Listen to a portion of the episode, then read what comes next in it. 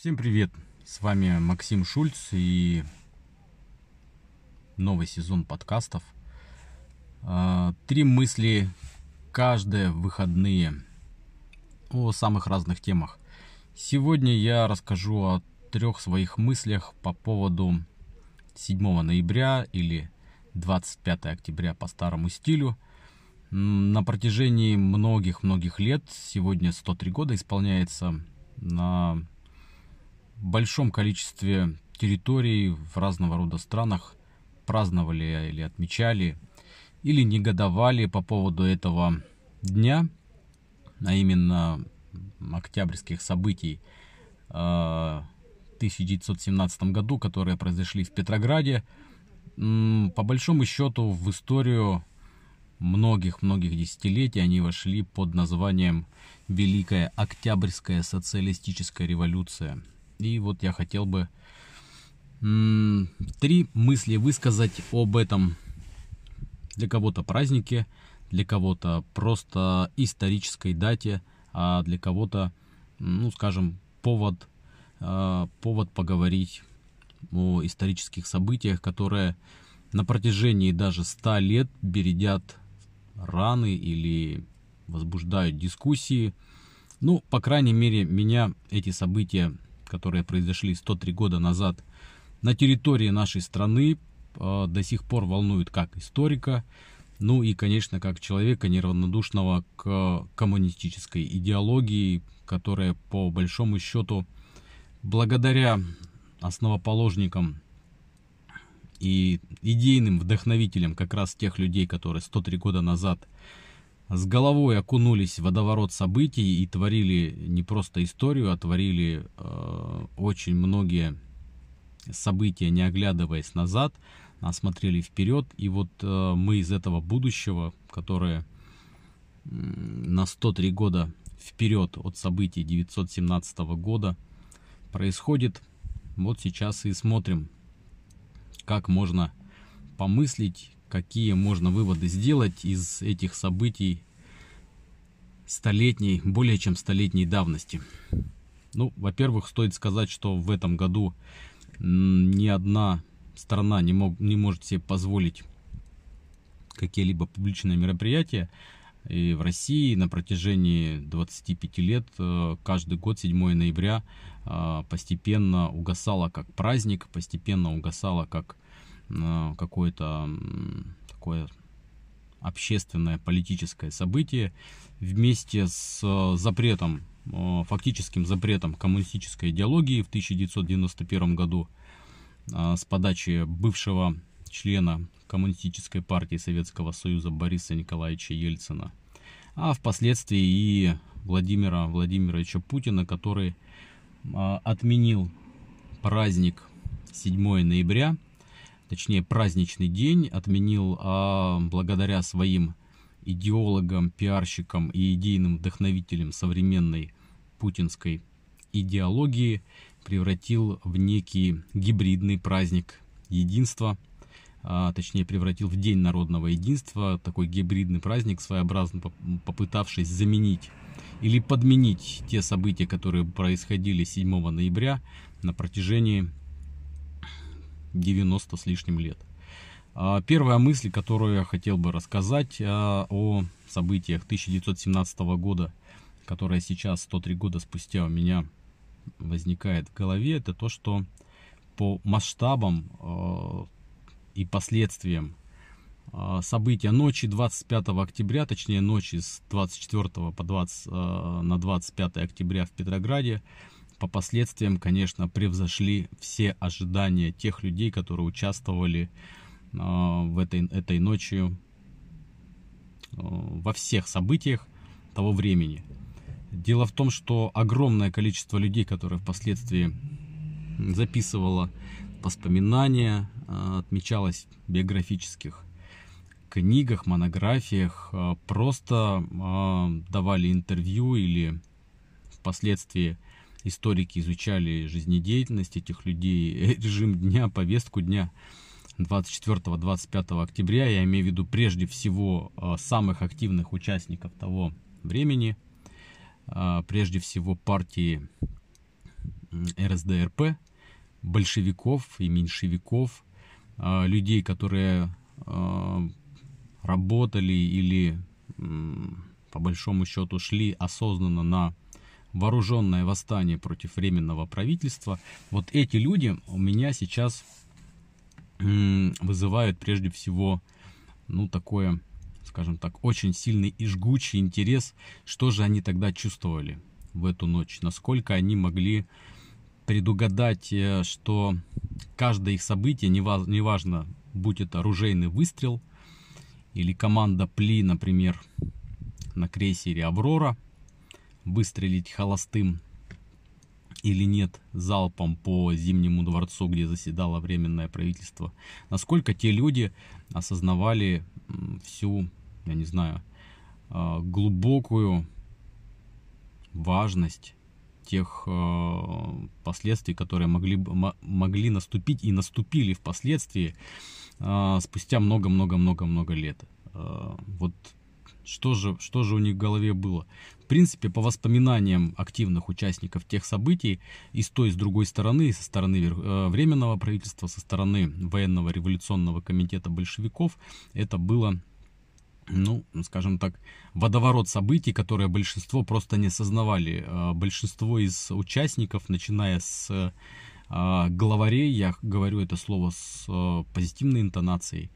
Владимиром Лениным, э, Львом Троцким, а, других людей, которые их окружали, там, начиная с матроса Железняка и заканчивая а, прапорщиком Крыльенко, например. Все эти люди не могли задумываться о сиюминутных каких-то событиях, они смотрели вперед и всеми силами пытались решать те задачи, которые перед ними стояли, а в основном задачи эти, задачи текущего момента были направлены на изменение повестки дня. Прежде всего политической повестки дня. Для большевиков э, самый главный враг было временное правительство, э, которое уже долгие месяцы заседало э, в Зимнем дворце. Шла Первая мировая война, фактически огромное количество крестьянских, солдатских, рабочих масс бродили как в, гигантским, в гигантском котле э, бродили, как э, даже не знаю, с чем сравнить, э, с дрожжами, что ли, вот бродили новыми идеями, новыми мыслями. Каждый, каждая социальная группа э, ни на минуту не останавливалась в формулировке там, своих каких-то новых повседневных требований жизни или мира, или земли, или воли, или хлеба, все это очень быстро стало формироваться и впоследствии советской историографии превратилось в пресловутые требования или лозунги текущего момента. На самом деле они были, самые, они были достаточно сложные и, условно говоря, лозунги а, фабрики рабочим, земля крестьянам, там, ну и так далее, другие лозунги первых декретов советской власти, это всего лишь э, по большей части заголовки э, листовок, заголовки газет, э, заголовки выдержки из речей тогдашних ораторов. Но вот эта мысль, первая мысль, которую я постоянно обдумываю 7 ноября, размышляя о тех событиях столетней там, и более давности, что же люди чувствовали именно в ту ночь, 24 на 25 октября, когда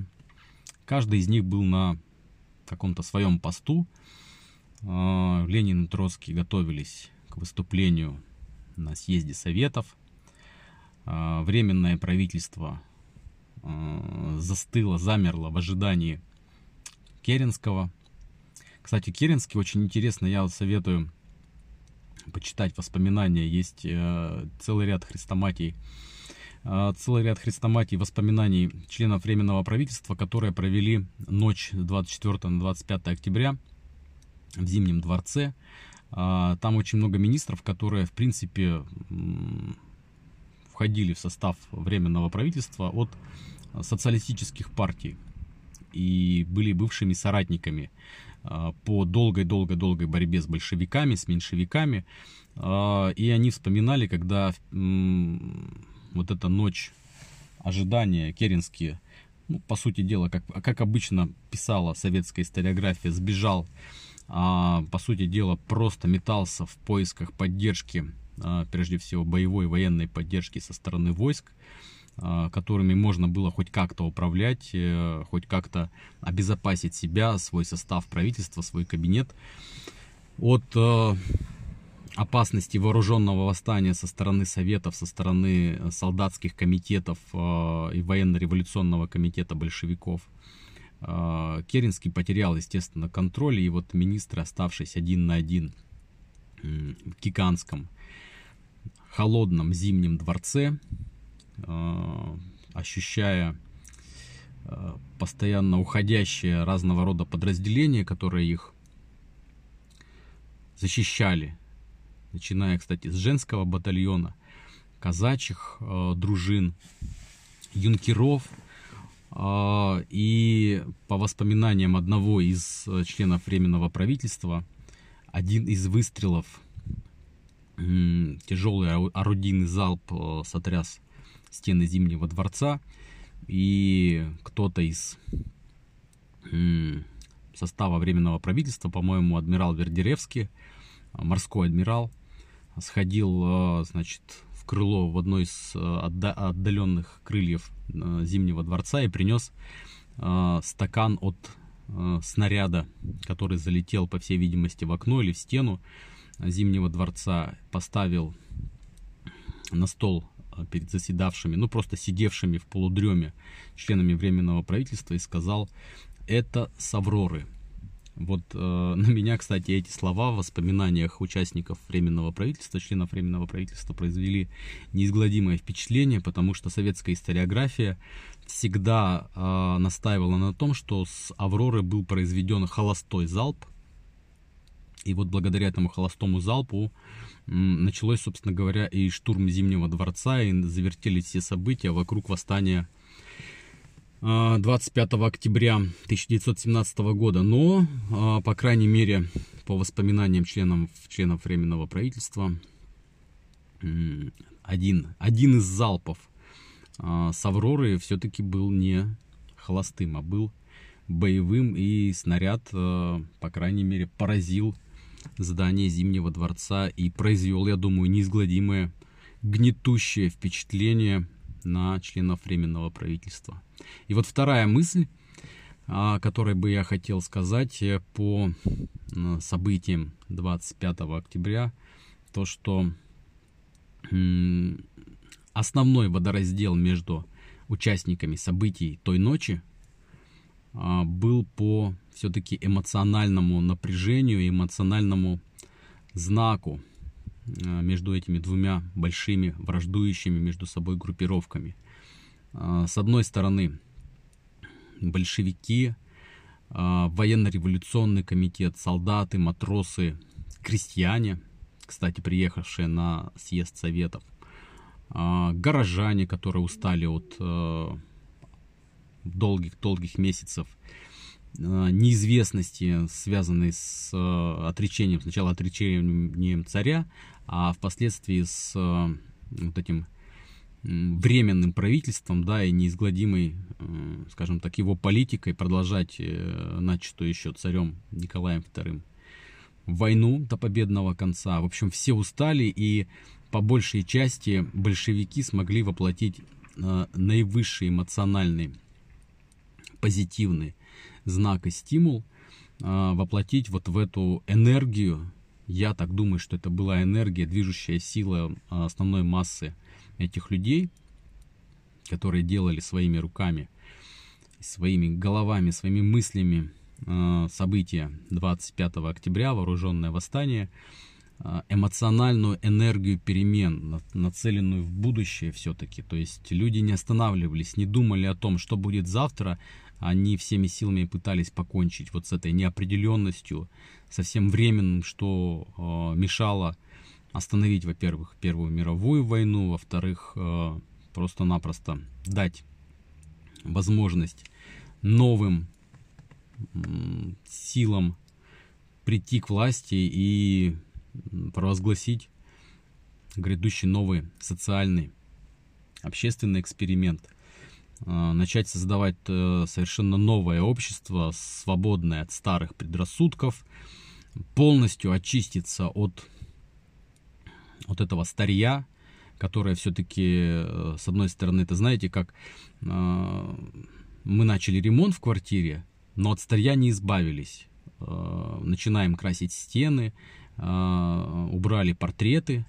там, я не знаю, каких-то старые, поросшие пылью, как э, вот Николай II от трех шестидесятых престола, но,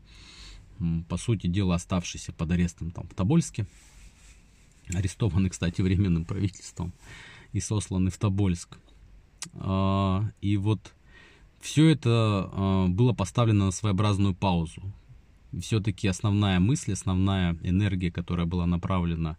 со стороны большевиков и их союзников энергия, направленная в будущее, смести все вот это старое и все-таки начать все с нуля. Вот эта мысль. А, вторая, о которой я сейчас говорю, а, она порождает как бы продолжение, то, что вот эта энергия, направленная на, в будущее, смести все, она противостояла энергии увядающей энергии или просто там замирающей, не знаю, дремлющей, а, иссякающей энергии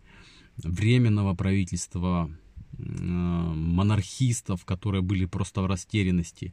огромного количества офицеров, солдат, прапорщиков, которые начали там 4 года подряд вели боевые действия, сражались на фронте, потом, ну, естественно, устали от этого, от всего и находились в растерянности, потому что, ну зачем, ну вот что происходит? Николай II отрекся от власти, новая демократическая республика не способна решить ни один вопрос, который поднимался с начала 17 года. И Временное правительство, конечно же, олицетворяло собой вот эту видающую, чахнущую энергию, которая, ну, по сути дела, как фитилек догорало, тлело, но не могло дать никакого ни пламени, ни жара для обычной нормальной жизни.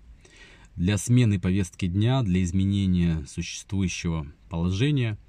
И вот э, вторая эта мысль моя о том, что 25 октября 2017 года эмоциональное, эмоциональное противостояние двух энергий, с одной стороны нарождающейся сильной такой внутренной э, энергии масс э, полностью покончить э, со всем старьем, вынести все старое одним ударом. А с другой стороны, вот такая тлеющая, видающая энергия, олицетворяющая собой все временное, временное правительство, все старье, которое оставалось еще с начала 1917 года. И, конечно, эта энергия, она в этом противостоянии ну, не просто проиграла, а, скажем так, потухла, потухла как фитилек. Что, что было закономерно, в принципе. Ну и третья мысль по поводу событий, а, которые произошли 103 года назад, а, меня касается прежде всего мысли это современности, как, какие можно провести аналогии из нашего вот этого ковидного времени, ведь сто лет назад точно так же господствовал э, грипп испанка. Вот ровно 100, 100 лет назад такое происходило, и испанка, если вы помните, унесла жизни многих миллионов людей того времени и произвела неизгладимое впечатление, конечно, на современников, выкашивая просто целое поселение, целое поколение людей – и тогда как раз противостояние природной вот этой стихии, неизвестной болезни, новому нарождающемуся тогда еще индустриальному обществу, помните, о чем говорили футуристы, которые превозносили технику, прогресс, который на тот момент э, дал толчок э, ну, всем возможным видам, возможным видам развития сфер общественной жизни, технической там, и так далее. В общем, э, испанка все-таки напомнила человечеству, несмотря на его первые технические вот эти прогрессивные вещи, напомнила э, то, что человек все-таки очень уязвим. И сейчас, в 2021 году, спустя 103 года после октябрьских событий 1917 года, мы опять сталкиваемся с тем, что я лично, вот по моему глубокому убеждению, признаю гигантские энергетические изменения, которые повлекли за собой события ночи октября, 25 октября 1917 года, но опять спустя 103 года человечество сталкивается с природной стихией, но на сей раз так называемого коронавируса. И это очень, очень интересно наблюдать, потому что по большому счету сейчас опять э, перед всем человечеством стоит обычный выбор. Э, выбор, который в принципе стоял и сто лет назад перед нашими соотечественниками в Петрограде, например, 25 октября 1917 года. А, что делать? Или уподобиться этим членам Временного правительства, там, ожидать чего-то, дремать, или вести за собой а, и ломать повестку дня под ту вот позитивную энергию, которая есть, опираясь, естественно, на все прогрессивное, что на тот момент, сто лет назад было. И сейчас коронавирус, который, по сути, э, вторая волна коронавируса, которая вот сейчас накрывает э, большую часть стран Европы, США, Америки, здесь у нас в России э, еще острее ставит вопрос противостояния по большей части тех людей, которые сейчас находятся у власти, да, потому что у нас в 2021 году очередной избирательный цикл, очередное электоральное э, возмущение, как возмущение, например, на солнце, да, бывает, очередная политизация наступает общества, и коронавирус э, наслаивается на эту политизацию, как испанка наслаивалась на события октября 1917 года. Очень интересная ситуация, очень любопытно наблюдать ее изнутри. И еще более любопытно, а, по крайней мере, подумать о тех последствиях, которые будут через 2, 3, 4 или 5 лет. Ну, по крайней мере, вот моя третья мысль, заключительное высказывание будет о том, что сейчас все-таки а, спустя 100 лет а, очень очень чувствуется ответственность за любое действие, которое можно сейчас производить, ну или делать. Э, по большому счету, мы все понимаем, что коронавирус это все-таки болезнь, которую стоит и можно победить. Но а, та система, капиталистическая система общественных экономических отношений, она не просто уязвимо или не просто, скажем так,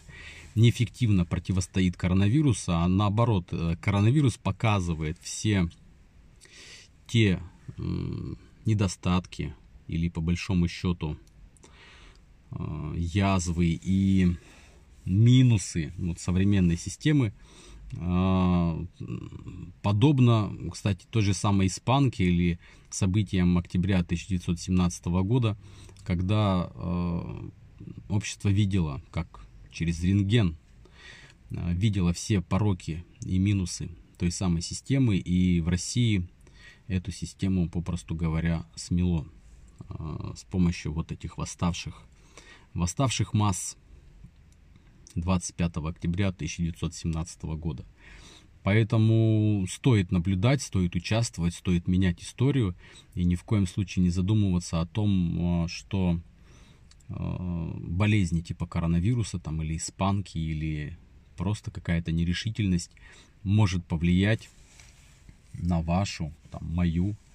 позицию. Стоит всегда активно включаться в любые действующие процессы и не бояться никаких изменений. Это вот такая простая заключительная мысль моего сегодняшнего подкаста. Подкаста, который я, скорее всего, назову «Три мысли на выходных». С вами был Максим Шульц. Спасибо всем за ваши прослушивания и просмотры.